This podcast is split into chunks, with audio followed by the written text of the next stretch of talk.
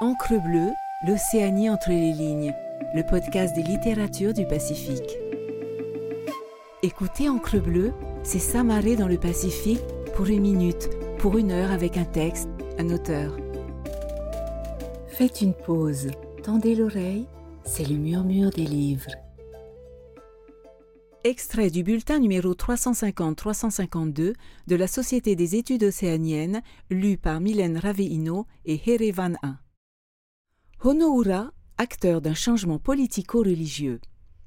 L'itinéraire de Honoura au Tuamotu décrit, nous l'avons dit, les tentatives d'instauration d'un nouveau pouvoir politico-religieux appelé Ura pour tenter de vaincre l'ancien système en place appelé Hiva. Le fil conducteur du mythe est en effet sa lutte acharnée contre les Hiva installés dans certains atolls.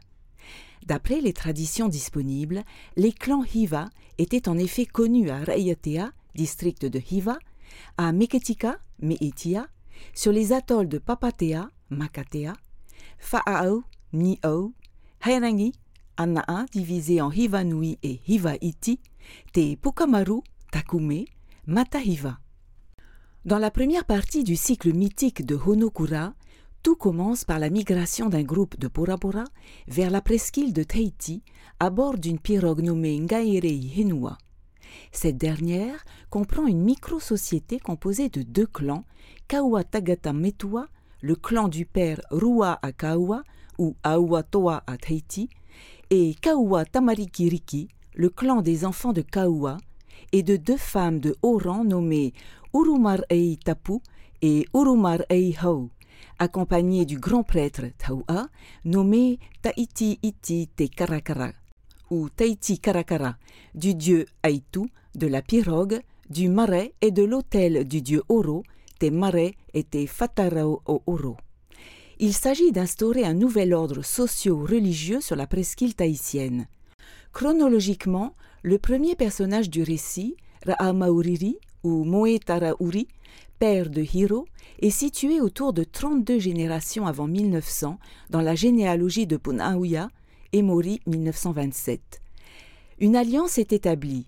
L'aîné, Urumara Itapu, s'unissant à Tagahinya, le chef de Tautira, et la cadette s'alliant à Teena, le chef de la vallée de Ataaroa, nommé aujourd'hui Vaitepiha, et de cette union naît Auatoa, nommé Rua Akaua au Tuamotu, lequel continue à établir des alliances, notamment avec le clan Pohuetea de Punauia, dont il épouse l'aîné de haut rang nommé Temoreari Punauia.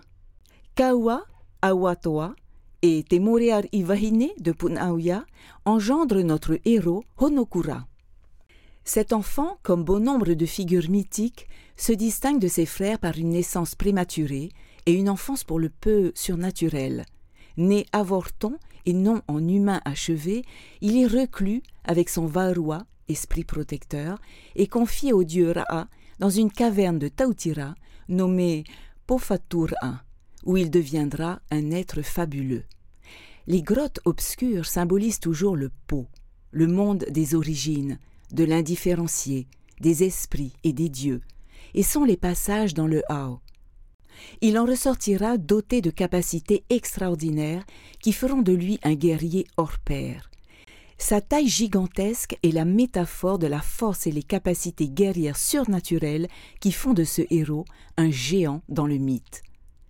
Dans son parcours guerrier initiatique, il défiera plusieurs clans des vallées de Tahiti, Punaru, Taru, un jour, en plein préparatif de festivités, le district de Tautira est subitement attaqué par des guerriers du clan Hiva de Papatea, sous la direction du chef Teauroa, le grand espadon.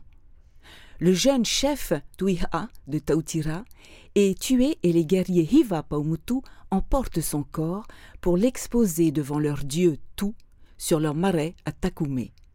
Honoura, bien décidé à venger les siens, renforce alors son initiation par l'attaque de deux clans de la vallée de la Tar ou à Papara, dont il sort victorieux.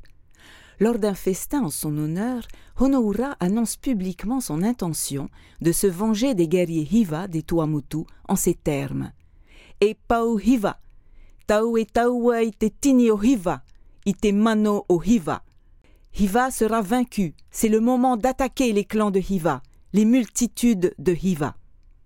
Plusieurs versions décrivent la construction de la pirogue Pai de Honokura et de ses hommes. Une fois prête, la pirogue de guerre nommée Ngaerei Henwa est mise à l'eau selon la coutume, à la suite d'un chant de lancement, Ruta Vaka, puis d'une cérémonie sacrée de levée du tapu, appelée Ngavari, comme dans la version de Teave à Karaga de Anaa suivante. Tei hoki tōna ruta, tōia, tōia, he waka no hono, he waka nui, he waka marae, tōna ki te vāroa, ko te vāroa i ata ataroa. Tae atu rātawa waka nei, ki te e noho hia e rā ki reira te topahanga hia, te ingoa o taua waka nei, ko ngāire i henua, ki reira te kāore hanga hia, tau rā teu te i e tōna pehepehe. Ngawari, ngawari, e ngawari, he waka ko ngāire henua ā. Ngāire henua te waka tuatua, tua, he waka tau tei tere ā. Tere ā te ngārua o whakaau, au e i e. Ka hope ei tō rāteu waka, ki te tiore hia, ki reira tō rāteu ekenga, whakaau. Voici son ruta. Chant de lancement d'une pirogue pour affronter le milieu tapu de l'océan. Taillez, taillez la pirogue de Hono, une grande pirogue, une pirogue en bois de mara qui se trouve dans la grande vallée, la grande vallée de Ataaroa. La pirogue atteint l'endroit où ils habitaient, une zone sableuse sur le rivage. C'est la raison pour laquelle on lui donna le nom de Gaeri Henua, le sable de la terre. Voici le chant. Cérémonie sacrée, cérémonie de lancement de la pirogue Ngaerei Henua.